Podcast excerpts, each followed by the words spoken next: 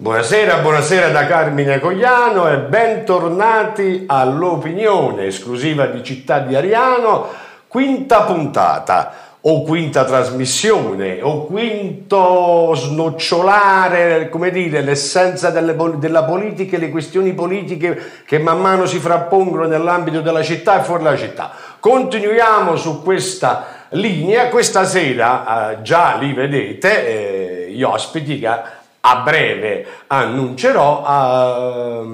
Abbiamo, ve li presento, alla mia destra Carmine De Angelis, neo coordinatore provinciale di Forza Italia, nonché sindaco di Chiusano San Domenico, se non vado errato. Buonasera, buonasera sindaco, buonasera coordinatore. E alla mia sinistra Giovanni Antonio Popolo, un arianese che penso tutti conoscono, come dire, da poco reduce da una campagna elettorale di cui parleremo a breve, cioè quella delle regionali 2020, sotto il simbolo di Forza Italia a supporto di Caldoro, neo vicario di Forza Italia a livello provinciale. Giovanni Antonio Popolo, mi ha intrigato una cosa di Giovanni Antonio, ma poi l'approfondiremo, però voglio dire, come dire, lui è presidente Confindustria settore alberghi e turismo Salerno. Esatto. Buonasera presidente. Buonasera. Va bene questo che io la chiami buonasera presidente? Ad Ariano no, non è io conso, sono un cittadino arianese ospite da sempre. Bene, abbiamo rotto il ghiaccio, credo la cosa più importante, entriamo nel vivo delle argomentazioni di cui tratteremo questa sera. Chiaro è che parleremo di quello che è l'attuale stato di salute di Forza Italia, anche alla luce del nuovo coordinatore e del nuovo vicario, che sono subentrati, se non vado errato, Carmine correggimi se sbaglio, il 27 di maggio, quando Cosimo Sibilia come dire, ha dato le dimissioni passando direttamente nelle file del neopartito o presunto tale, o quello che sarà, Coraggio Italia, vero? Temporalmente è vero, le cause, le eziologie forse sono altre, quindi non vorrei collegare la nomina alle dimissioni. Di cose no, assolutamente no, giusto per un fatto di cronaca, giusto per far capire a chi ci guarda il perché, abbiamo 2 settimane di vita quasi. Sì, 27 maggio, ad oggi siamo al 9 di giugno se non vado errato, quindi qui ci siamo. Va bene, allora andiamo subito alle argomentazioni che questa sera credo sia importante snocciolare, insomma. Iniziamo con lei, coordinatore De Angelis. Prima MPA, poi Partito Democratico, nel 2013 c'è stato. 3 mesi. 3 mesi, 1 mese, ma c'è stato nel Partito Democratico. Poi Unione di Centro, alla fine Forza Italia. Scelta travagliata o scelta ragionata? Allora, innanzitutto, la domanda alla Marzullo, insomma. Sì, in realtà io ho 42 anni, ma faccio politica dal 2009, sempre eletto, e sono stato eletto nella federazione dell'MPA, poi l'MPA è scomparso, voi sapete bene che era nel centrodestra, fui eletto consigliere provinciale nel centrodestra, proprio quando Cosimo Sibilia fu presidente della provincia. Ci fu un breve passaggio nel PD di pochi mesi legato alla mia contrarietà nei confronti di un'alleanza di Cosimo Sibilia sul territorio con il commissariamento della provincia, che io decisi e dissi. Stiamo parlando della provincia di primo livello. Sì, primo livello, quella eletta, diciamo, io dissi, quella di primo livello, quella, cioè siamo gli ultimi giurassici dell'umanità, cioè sì, quelli eletti direttamente dal popolo. Io fui tra i consiglieri nel direttivo UPI che avviò la procedura di decadenza di Salerno e di Napoli, e si mantennero in vita le province allora per una testardaggine di Cosimo Sibilia nei nostri confronti invece non avvenne questo e ci fu lo scioglimento, quindi fu un atto anche di contrarietà a quello che compì allora Cosimo Sibilia nelle procedure insieme al segretario, e poi costruito l'alleanza con Pietro Foglia. Pietro Foglia non è UDC, Pietro Foglia era Popolari, facendo eleggere al Consiglio provinciale Giovanni Romani e poi successivamente votando Pietro Foglia in due volte, nel 2014 con Caldoro e nel 2019, quindi è del centrodestra il voto e l'esperienza mia. In questi quindi anni di politica sempre è stato eletto, anche aumentando i consensi, e se uno viene eletto con consensi alti è perché testimoniano che si fa bene il proprio lavoro. Quindi il passaggio, come dire, quel passaggio del Partito Democratico è stato una sorta di... all'interno della logica che facevamo di rottura con Cosimo Sibilia per lo scioglimento delle province. Presidente Popolo, lei comunque si candida, si è candidato alle scorse regionali. Sì. Nel 2020, sotto il simbolo di Forza Italia, avendo un riscontro in termini di voti di 1858 voti. A me sembra che il bagaglio in termini di voti di Forza Italia era molto molto maggiore rispetto a cosa è successo. C'è stato un crack tra, come dire, il candidato e i cittadini, non è stato capito il messaggio. Lei comunque ha parlato di microimprese, come dire, ragionare sul lavoro, cercare di creare lavoro in questo modo e quant'altro. Il messaggio può essere inteso in due modi diversi. Uno, che io, essendo un imprenditore, non un politico, ho sempre ragionato in termini imprenditoriali: creare reddito, creare posti di lavoro. Credo che molti cittadini reddito lo intendono in maniera diversa, tant'è che ad Ariano Irpino nel 2018 circa 6.000 persone hanno votato per un partito che gli garantiva il reddito e non il lavoro, che è una cosa diversa. Seconda ipotesi, può essere intesa che c'è stata una volontà all'interno di Forza Italia di far crollare i numeri per portarci a zero. E sta mettendo in piedi un jacuzzi. No, sto dicendo dei fatti. Sta dicendo dei fatti, cioè che sostanzialmente, nonostante lei fosse il candidato D, c'è stato una sorta di ragionamento al contrario rispetto alla sua candidatura, se ho capito bene, se quella è Ariano Irpino, giusto per essere chiari fino in fondo. Sì. Io ho votato Cosimo Sibilia sin dall'inizio, quindi ho votato sempre Forza Italia. Sebbene ad Ariano Irpino la candidatura del 2000 eletto, nel 2004 eletto, nel 2009 eletto nella lista civica dell'orologio, che era una costola di Forza Italia, però ho avuto la tessera di Forza Italia da sempre a livello nazionale.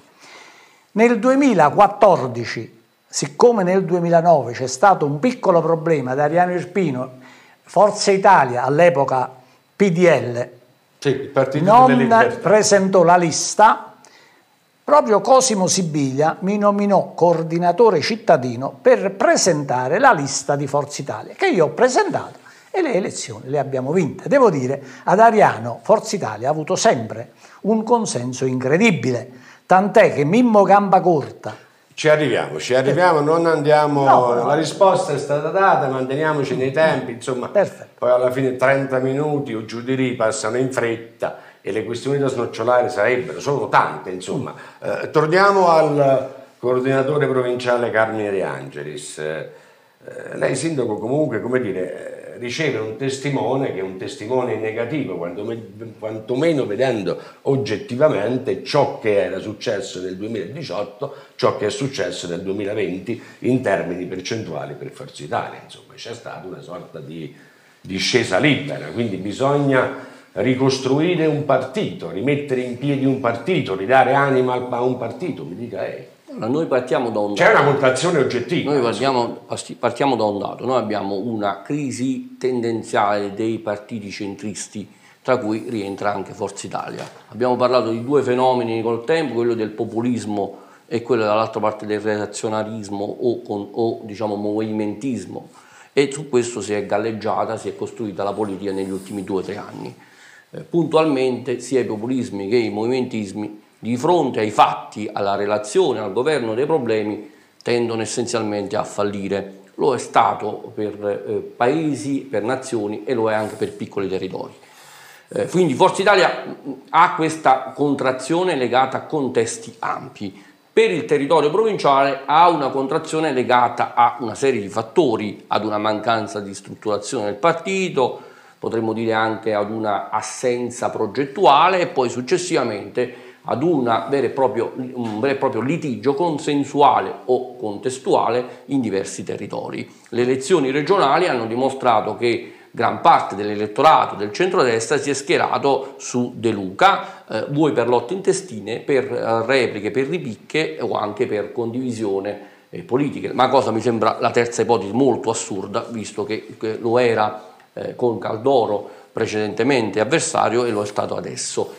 Però ci tengo a dire una cosa: la lista del presidente di cui ho fatto parte, in cui abbiamo ottenuto un ottimo risultato rispetto alla media, voi dovete vedere la lista del presidente ha avuto la percentuale più alta delle province. È tutta la lista del presidente Unione di Centro. No, l'Unione di Centro era federata con la lista del presidente, con la lista del presidente, e noi abbiamo ottenuto a livello regionale l'1,9 e il 2,5% a livello 2.500 voti, 436 voti. Quindi da soli, senza una composizione partitica, siamo riusciti a ottenere la percentuale in provincia di più alta di tutte le percentuali, quindi anche con una assurdità che è stato eletto un consigliere che ha preso meno voti rispetto al sottoscritto. Lasciando perdere questo, quindi nella logica dell'integrazione lista del presidente Forza Italia, il risultato di lista del presidente Forza Italia è superiore a quello di Lega e di Fratelli d'Italia, ma noi non stiamo facendo il bilancino, non è questo il nostro compito adesso. Il nostro compito è ricostruire un partito, posizionarlo all'interno dell'ottica del centrodestra, perché è stato, diciamo così, il fautore della creazione del centrodestra. Forza Italia è il centrodestra, ha creato il centrodestra in Italia. Riposizionare Forza Italia significa porlo come baricentro dell'alleanza del centrodestra, sia in un'ottica di equilibrio delle forze, sia in un'ottica di centralità della discussione di governo del paese, perché noi, i cittadini, sono un po' stanchi di discutere di teorie, ma vogliono più risposte. Noi abbiamo un'Italia che ha una crisi profonda, abbiamo un'emergenza Covid che avrà un effetto non solo pandemico ma sociale nei prossimi anni. Quale risposta dà il centrodestra a questa crisi? Al settore del turismo, al settore dell'industria, all'occupazione, alla crescita, all'Unione Europea e ai suoi finanziamenti. Solo una forza di governo che ha delle competenze, delle esperienze che vengono dal mondo del lavoro o delle professioni, come docente universitario o come imprenditore, può dare risposte rispetto a, come dire, ai politici di professione. Questa è una professionalità. Bisogna tornare un po' alla politica delle alte professionalità, delle persone che hanno un'esperienza. Ecco, superare questo lo possiamo fare strutturando un partito in questi mesi, dialogando con il territorio e cercando di individuare soggetti senza un'imposizione dall'alto, ma partendo con una metodologia che di qui a poco speriamo di discutere insieme. Presidente Popolo, Gambacorta, lei è stato vice sindaco dell'ultima amministrazione. La prima amministrazione Gambacorta, assessore nell'ultima vice sindaco. Vice sindaco, quindi insomma progettualità portate in un certo modo, portate avanti per intero, a metà. Arriviamo alla questione, come dire, a snocciolare la questione. Lei che idea si è fatto di questa amministrazione comunale arianese, neoeletta, in carica da 7-8 mesi, se non vado errato, alla luce di quanto sta accadendo nella comunità arianese? Se riesce a stringerlo, come dire, in pochi minuti, giusto per dare la giusta informazione, come io dico sempre, che fa parte del mio programma, del programma di Città di Ariano, cioè l'opinione. L'attuale amministrazione, io non sono in grado di dare un parere o di dare un giudizio, perché uno è in carica da 8 mesi, due non ha avuto la possibilità ancora di esprimere tutta la sua capacità, forza, potenza, in quanto il Covid ci ha bloccato e quindi è stata un'amministrazione totalmente bloccata in zona rossa per un periodo, quindi non ha avuto grandi possibilità di esprimersi, però in dotazione ha trovato delle grandi opere. Ariano Irpino da tantissimi anni non aveva più loculi, abbiamo costruito un cimitero totalmente nuovo, l'ha fatto l'amministrazione Gambacorta. Giorgione da oltre 20 anni abbandonato, finalmente l'amministrazione di centrodestra, l'amministrazione con in testa Forza Italia, perché è stato il partito che ha preso più voti di tutti in quell'elezione, è stato capace di riavviare la struttura Giorgione con un progetto imprenditoriale straordinario, perché si va a costruire una scuola di, diciamo, eccellenze gastronomiche, ma la possiamo chiamare in maniera banale scuola alberghiera, che darà un futuro sicuro a questa città, ai giovani di questa città. Quindi questo già, come dire, si è seminato, quindi il raccolto non è proprio il raccolto abbiamo guardato con grande attenzione all'ambiente, che oggi l'Europa parla tanto di ambiente. Noi abbiamo finanziato, progettato e stanno già partendo i lavori per 2 depuratori, uno a nord Ariano e uno a sud Ariano. Ci sono tante cose che sono partite, non siamo riusciti o non abbiamo avuto il tempo di portarli a termine, però i progetti e i finanziamenti erano già tutti avviati. Carmine De Angelis, sindaco, come si fa a coniugare i due ruoli? Lo so che è una domanda retorica, però diciamola. Questa domanda me la fanno un po' tutti quanti. Ogni volta che ho fatto politica. Nel 2009 consigliere provinciale, ero vicepresidente UPI e poi sindaco. Poi sono stato sindaco, assessore esterno al comune di Avellino come tecnico, poi successivamente sono nell'Osservatorio Nazionale della Legalità. Non è una questione di ruoli, di tempo, è di sapere gestire i ruoli e i tempi. Ecco, molti politici fanno una sola cosa e la fanno male, quindi molto meglio. Questa è una logica del tempo che è sbagliata pure con il pubblico impiego. Noi ci fissiamo che il problema del pubblico impiego è farli lavorare 9 ore, 6 ore, 5 ore, poco per produttività. E la pubblica amministrazione soffre spesso e volentieri. Dico ai miei dipendenti: voi potete fare anche un'ora soltanto, però fatta bene, e producete bene, perché la migliore cosa è produrre i fatti. Certo. Poi quanto tempo ci vuoi, questo dipende dalle persone, dalle competenze, dalla capacità di organizzarsi nella propria vita. Io dico che il ruolo di sindaco è connesso anche a quello di politico e di coordinatore. Anzi, viva Dio ci fossero coordinatori, sindaci, però, che si esprimono e che organizzano il partito. Ma lei a casa non ci sta mai, insomma.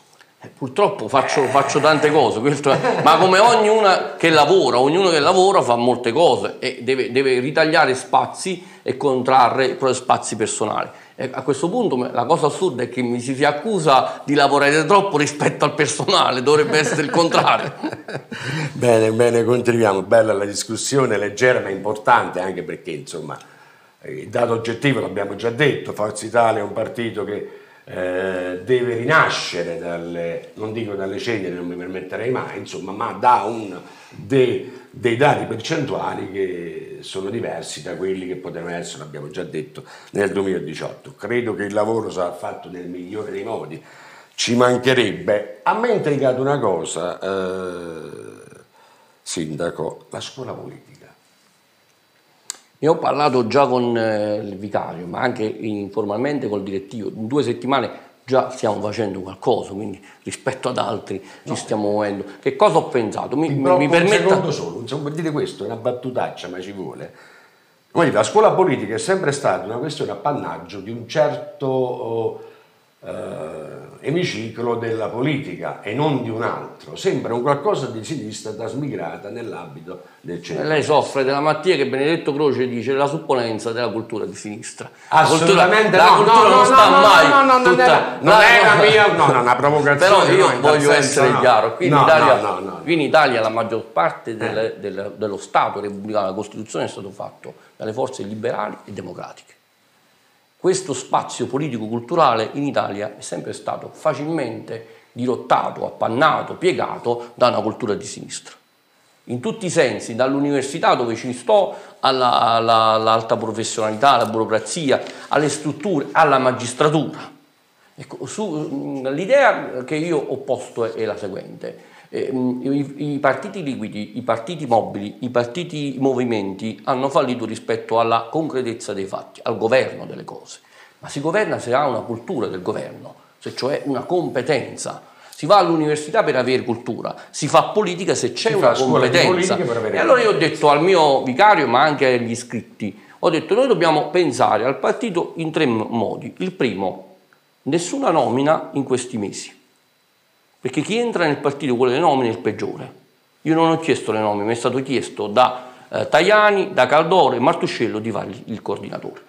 Il secondo aspetto, quindi, è ascoltare il territorio, vedere chi si vuole impegnare sui singoli territori. Già stiamo osservando alcuni movimenti che qui in questi mesi diremmo, consiglieri comunali, quindi forze che ritengono riconoscibile la nostra presenza. Consiglieri, i territori discutono il coordinatore e lo propongono al vertice, non l'inverso.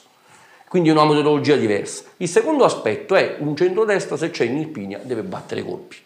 Non ho mai visto fino adesso. Quindi dobbiamo aggregare il centrodestra, discutere con Interpartitico e dire quali sono le prossime scadenze, le amministrative e le provinciali. E terzo, non c'è partito che voglia avere, come dire, forza nel futuro se non ha radici, la cultura. Due scuole fondamentali: la scuola di formazione politica per i giovani, soprattutto per i militanti che vogliono avere delle basi solide, culturali, di una forza centrista, europeista, certo con un piglio critico, ma europeista. Ed una forza, poi, questo è importante, che dia anche aiuto agli amministratori locali in un momento di difficoltà della gestione della cosa pubblica, quindi una scuola di formazione della pubblica amministrazione. In Francia esiste la scuola di pubblica amministrazione centrale. Noi come partito vorremmo dare degli elementi, grazie all'ascolto del mondo universitario, siccome si fa un bilancio, che cos'è un fondo crediti, dubbi, esigibilità. Ecco, io che amministro conosco bene, lo dite tutti. Conosco bene, per esempio, molti comuni stanno vivendo un dissesto di qui ai prossimi anni, perché la Corte Costituzionale ha chiarito che il fondo crediti, dubbi, esigibilità doveva essere fatto in un modo analitico e non come è stato fatto adesso. Pochi comuni l'hanno fatto e autorati si ritrovano con un disavanzo perché devono accantonare fondi. Perché? Perché non c'è quella cultura della pubblica amministrazione che è necessaria in uno Stato quando c'è povertà, cioè quando ci sono propri fondi, perché è difficile amministrare quando ci sono fondi, è semplice in quegli anni in cui colate di fondi arrivavano sul territorio ed era semplice fare politica. Questi sono i tre obiettivi che noi dobbiamo fare in questi mesi. Dopodiché, se abbiamo coltivato bene, secondo queste assi, queste direttrici, lo dirà il tempo. Se abbiamo fatto male, torniamo a fare quello che facciamo, tanto lavoriamo senza percepire nulla dalla politica. Ah, questo è vero, insomma, qui c'è solo da spendere tempo, cervello e quant'altro. Presidente Popolo, Ariano Irpino è una realtà grossa, insomma, tanti abitanti, Forza Italia, insomma, ha avuto, giustamente, lei l'ha detto, un suo radicamento, che presumo comunque resti tale. Esiste una sezione, non esiste una sezione, come c'è un argomentare intorno alle nuove due figure al vertice di Forza Italia, c'è un voler rimettere in piedi un asse politico reale, insomma, fermo restando che poi questo ragioneremo con Carmine, che questo asse politico, se da un lato può essere quasi omogeneo, dall'altro a livello nazionale poi è tutto un divenire e un fare. Restiamo nella domanda. Io credo che Forza Italia non ha bisogno di riaggregare, Forza Italia deve solo ricredere nei valori, perché Forza Italia, non dobbiamo dimenticarlo, diceva prima Carmine, è un partito moderato. Un partito che fa parte del Partito Popolare Europeo. Un partito liberale di centro, insomma, quindi ce lo vogliamo definire così. È un partito moderato di cui l'Italia, di conseguenza Ariano, di conseguenza la provincia di Avellino, ha bisogno. E io sono convinto che se insieme a Carmine riusciamo a far comprendere che il partito è di nuovo in pista, e a livello nazionale lo è, perché abbiamo 3 ministri e 6 sottosegretari che appartengono a Forza Italia, questa forza è stata dimostrata e Ho l'impressione, però siamo ancora, diceva bene prima il coordinatore De Angelis, siamo all'inizio, stiamo verificando sul territorio come il popolo, perché è il popolo che decide e noi dobbiamo accettare le decisioni del popolo. Ma io credo che ce la faremo e ce la faremo alla grande. Ma l'augurio resta sempre uguale per tutti, chiaro, come dire, che sia dei migliori. Torniamo al neo coordinatore Carmine De Angelis. A breve, lei l'aveva comunque già come dire, non c'è detto prima, la scadenza delle provinciali, post Biancardi, bisogna farsi trovare pronti. Ci sono le forze da mettere in campo, visto che mi sembra che si arriva a giugno, se non vado errato, o a ottobre. No, ottobre. Allora, il decreto ha spostato a 30 giorni dopo le amministrative, le elezioni, come io avevo detto, peraltro, se no il corpo elettorale è sfalsato, ci sono le amministrative, bisogna fare prima le amministrative a ottobre e poi 30 giorni dopo le elezioni provinciali. Assodato che io questa riforma non la comprendo proprio, e sono sempre stato fautore dell'elezione diretta dei presidenti di provincia e dei consiglieri della provincia di primo livello. Ma questo l'ho scritto, o si abolisce la provincia così com'è, che è un coacervo di come dire, accordi tra consiglieri e non politica, oppure si torna ad una provincia eletta direttamente. Assodato questo, abbiamo delle scadenze, come ogni coordinamento deve ragionare sulle scadenze. Le amministrative, abbiamo molti comuni in cui ci saranno candidati di Forza Italia. Vediamo l'esperienza di Bagnoli, insieme con l'amica Vivolo siamo riusciti a far cadere un'amministrazione che non sapeva neanche realizzare un'opera strategica di oltre 12 milioni di euro come la funivia.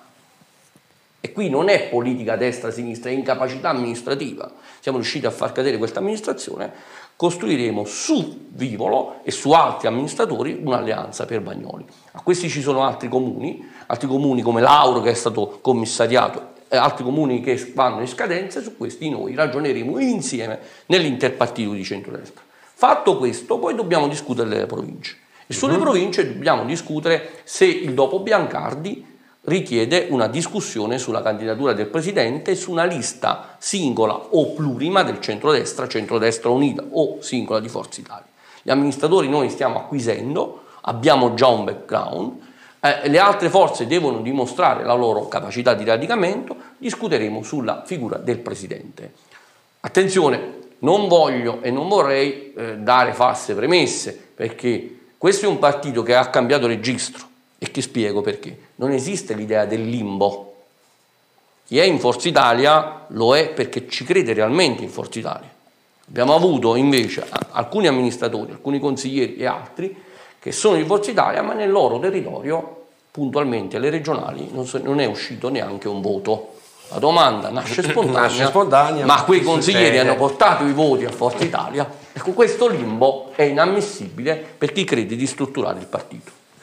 Bene, bene, sta venendo fuori una bella discussione, credo che poi alla fine chi ci sta guardando si farà un'idea rispetto a quello che è lo stato dell'arte e quello che si vuole mettere in campo. Questa sera lo sta dicendo chiaramente Carmine De Angelis, neo coordinatore di Forza Italia, e lo fa altrettanto bene Giovanni Antonio Popolo, che tutti qui ad Ariano conoscete, vicario di questo partito. Vogliamo andare in qualcosa, voglio portare la discussione, credo che abbiamo ancora qualche minuto qua da poter spendere.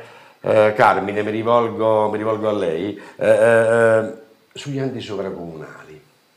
Sugli enti sovracomunali vorrei parlare un po' del progetto pilota, anche se Chiusano non rientra chiaramente nel progetto pilota, insomma quello che è accaduto, essendo lei a questo punto un personaggio politico di Carmine De Angelis, coordinatore di sabato scorso in quel di Nusco, credo sia stata una delle peggiori pagine della storia politica ultima scorsa della provincia di Avellino. Cosa ne pensa il neo coordinatore di Forza Italia, sia degli enti sovracomunali e in particolare del progetto pilota retto, come dire, da Cirico di Vita? Lei sa bene, basta cliccare e le mie posizioni sugli enti sovracomunali e sui testi che ho scritto. Io ritengo che in Italia siamo malati di enti sovracomunali.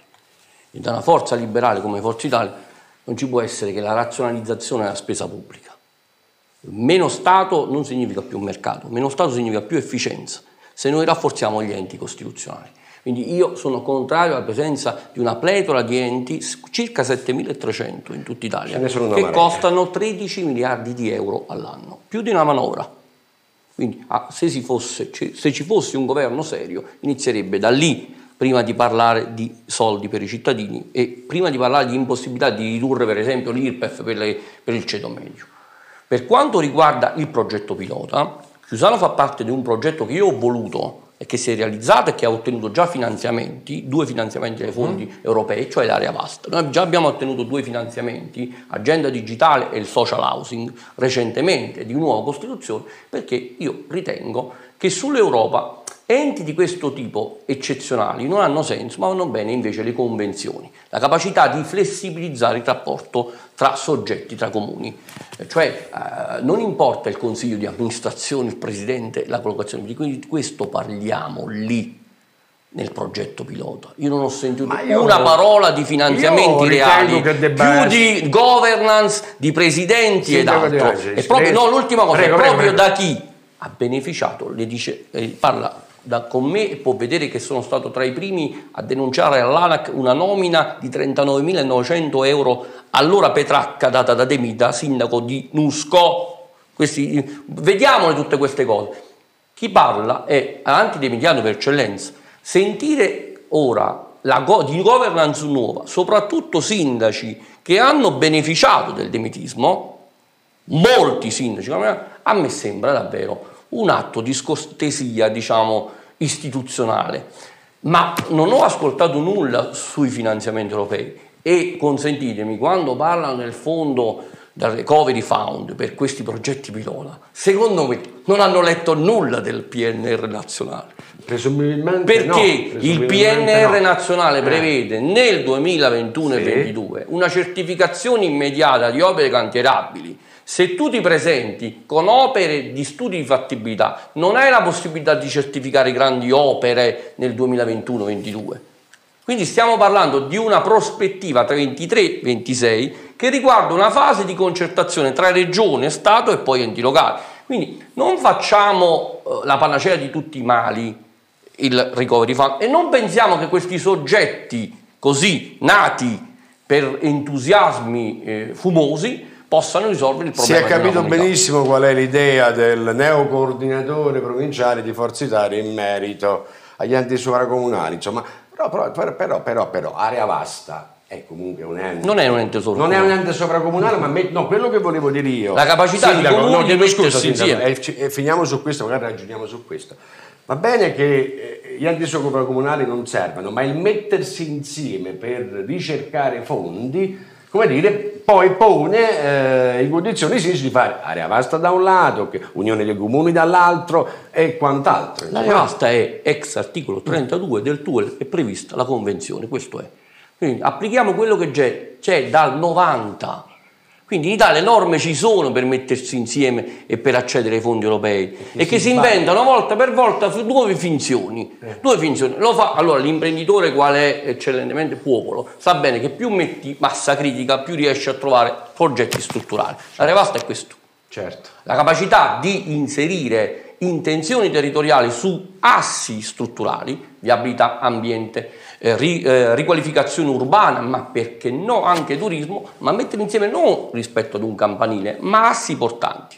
L'Europa risponde sì a queste cose, perché producono snellimento procedurale e soprattutto ritorno economico sul territorio, occupazione, questo chiede l'Unione Europea, non altro, non governance, presidente, commissione. Giovanni Antonio Popolo, magari l'ultima domanda a lei, poi un'altra, come dire, per questione di rispetto, tra virgolette, anche al... sono 807 milioni, se non vado errato, i soldi del Recovery Fund. Non è una cifretta da niente, non si corre miliardi, chiedo scusa, era stato ancora un po' di sono miliardi, 807 miliardi. Stiamo parlando. Voglio dire, non si corre il rischio di andare al massacro all'interno di quelli che sono gli enti locali, i partiti e quant'altro? Io ho una brutta impressione. Cioè, chi ha più colpe spara. Ho una brutta impressione. Ho ascoltato con grande attenzione la von der Leyen, che ha parlato molto e ha spiegato bene, come diceva prima Carmine, come bisogna investire, perché parliamo di fondi di investimento. Recovery vuol dire ricostruire, quindi di utilizzarli per ricostruire il paese e non per utilizzarli da qualche parte da mangiare. Carmine diceva molto bene prima, mettere insieme i comuni fanno una forza comune e quindi riescono ad ottenere dei risultati eccellenti. Stiamo parlando di la green economy, che tanto si parla in Europa, tanto si dice in Europa, ma di ambiente. Ma i progetti cantierabili stanno tutti adesso con la bava per 25 miliardi stanno arrivando, come ce li mangiamo? Invece di progetti, di opere vere, dove sono? E la von der Leyen ha detto già a Conte e dopo anche in maniera un po' più morbida a Draghi, perché Draghi faceva parte, insomma, dello staff europeo, che se non ci sono le opere, se non ci sono i progetti cantierabili, ci daranno questo primo anticipo che sono 25 miliardi, quindi niente, niente. E dopodiché si azzera tutto. Quindi io ho una brutta impressione che se non ci muoviamo e non facciamo i progetti come l'Europa sta chiedendo, stiamo parlando di aria fritta. Ma spero di no, anche perché stiamo parlando di un fiume di denari, coordinatore provinciale, tanti, tanti, tanti. 807 miliardi, come andrebbero investiti? Guardate, io l'Europa la conosco. Ho fatto l'assessore ai fondi europei al Comune di Avellino, ottenendo 19 milioni di euro in 7 mesi. Il problema non è questo, a parte che gran parte di questi fondi, 2/3, sono da restituire negli anni. Iniziamo a dire le cose come stanno. 1/3 è a fondo perduto, il resto va dato alle nuove generazioni. Un padre di famiglia sa che sta facendo un debito per la nazione, per le generazioni future. O crea per le generazioni sviluppo, PIL, o sta facendo un debito a perdere, cioè sta buttando a mare questi soldi. Ecco, allora investiamoli su questo, cioè sul futuro in termini di ricaduta occupazionale. Per esempio un meccanismo interessante che adesso il governo sta facendo insieme alla funzione pubblica è quello di rimodellare, diciamo con una delega, il peso fiscale. Questo è ammissibile per i fondi europei. Pensiamo a questa doppia capacità peso fiscale fondi europei, perché questo ha un'immediata percezione. Ti ripeto e vi ripeto, pensare ai fondi europei come un salvacanaio, lui attingere sempre, e stanno arrivando come i fondi dell'ex terremoto, diciamo così, non c'è più, perché c'è una certificazione europea immediata, c'è una certificazione che richiede tempo e soprattutto c'è una certificazione che richiede progetti di qualità. L'Europa non accetta progetti di qualità. Bene, bene, discussione, come dire, ad ampio spettro, abbiamo parlato un po' di tutte le questioni o parte delle questioni locali e nazionali. C'è un dato di fatto che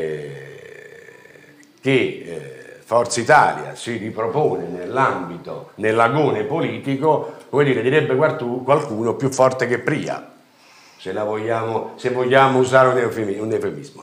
Da parte nostra il miglior augurio a Forza Italia. L'opinione credo che abbia a questo punto finito il proprio compito anche questa sera, quinta puntata. Ci rivedremo e ci risentiremo per la sesta puntata, che resta, come dire, nell'ombra al momento. Non vi dico né chi né di che cosa parleremo. Grazie agli ospiti che sono intervenuti questa sera, grazie di nuovo al neo coordinatore provinciale di Forza Italia, nonché sindaco di Chiusano Carmine De Angelis, grazie ancora a Giovanni Antonio Popolo, presidente Confindustria, Alberghi e Turismo Salerno. Tempo libero Salerno. Grazie ancora, buon proseguo, buonasera da Carmine Cogliano.